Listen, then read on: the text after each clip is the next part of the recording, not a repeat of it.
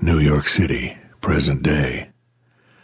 The four of them were in the office the old man, Jake, Velma, and Chris, who still wore a bandage on his wounded scalp.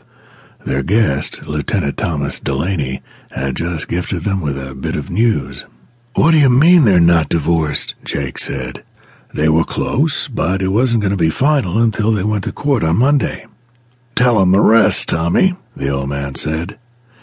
Reuben Smith was worth over two million dollars. He wasn't just a personal trainer.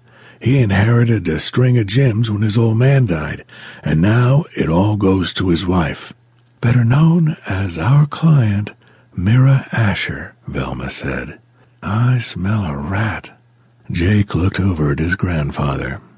Do you think we were set up to be her alibi? She made sure we were watching her husband, and we can testify that he ran into her building in an agitated state.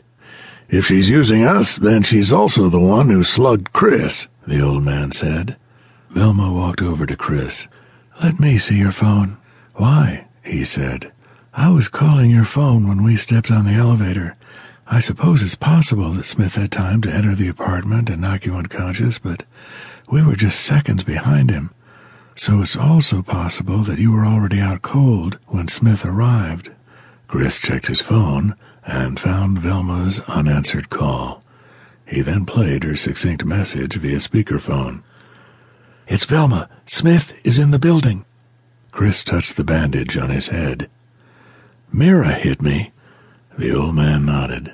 She knocks you out, and then when Smith comes rushing through the back door and into the bedroom, she shoots him, plants a gun on him, and then claims self-defense. And as his wife, she would know that he was such a health nut that he always took the back stairs, even though they lived on the sixth floor, something we had no way of knowing, Velma said. Yeah, but who called Smith at the restaurant? And what did they say to get him there in such a hurry? Jake said. Well, it wasn't Mira.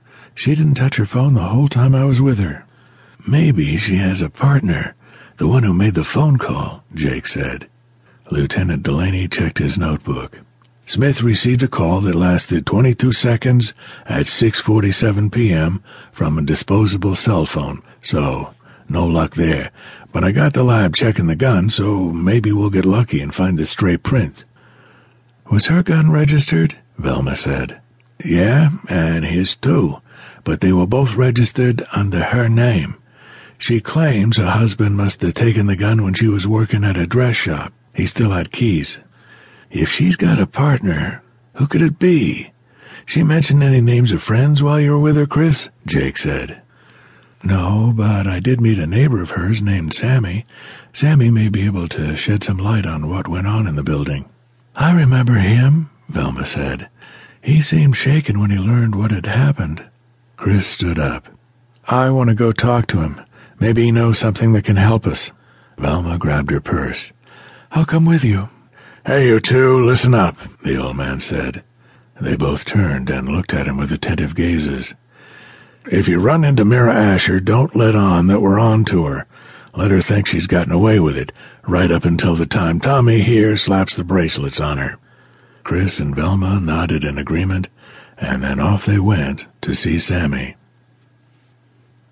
They left the building and began walking to the parking garage that was half a block away.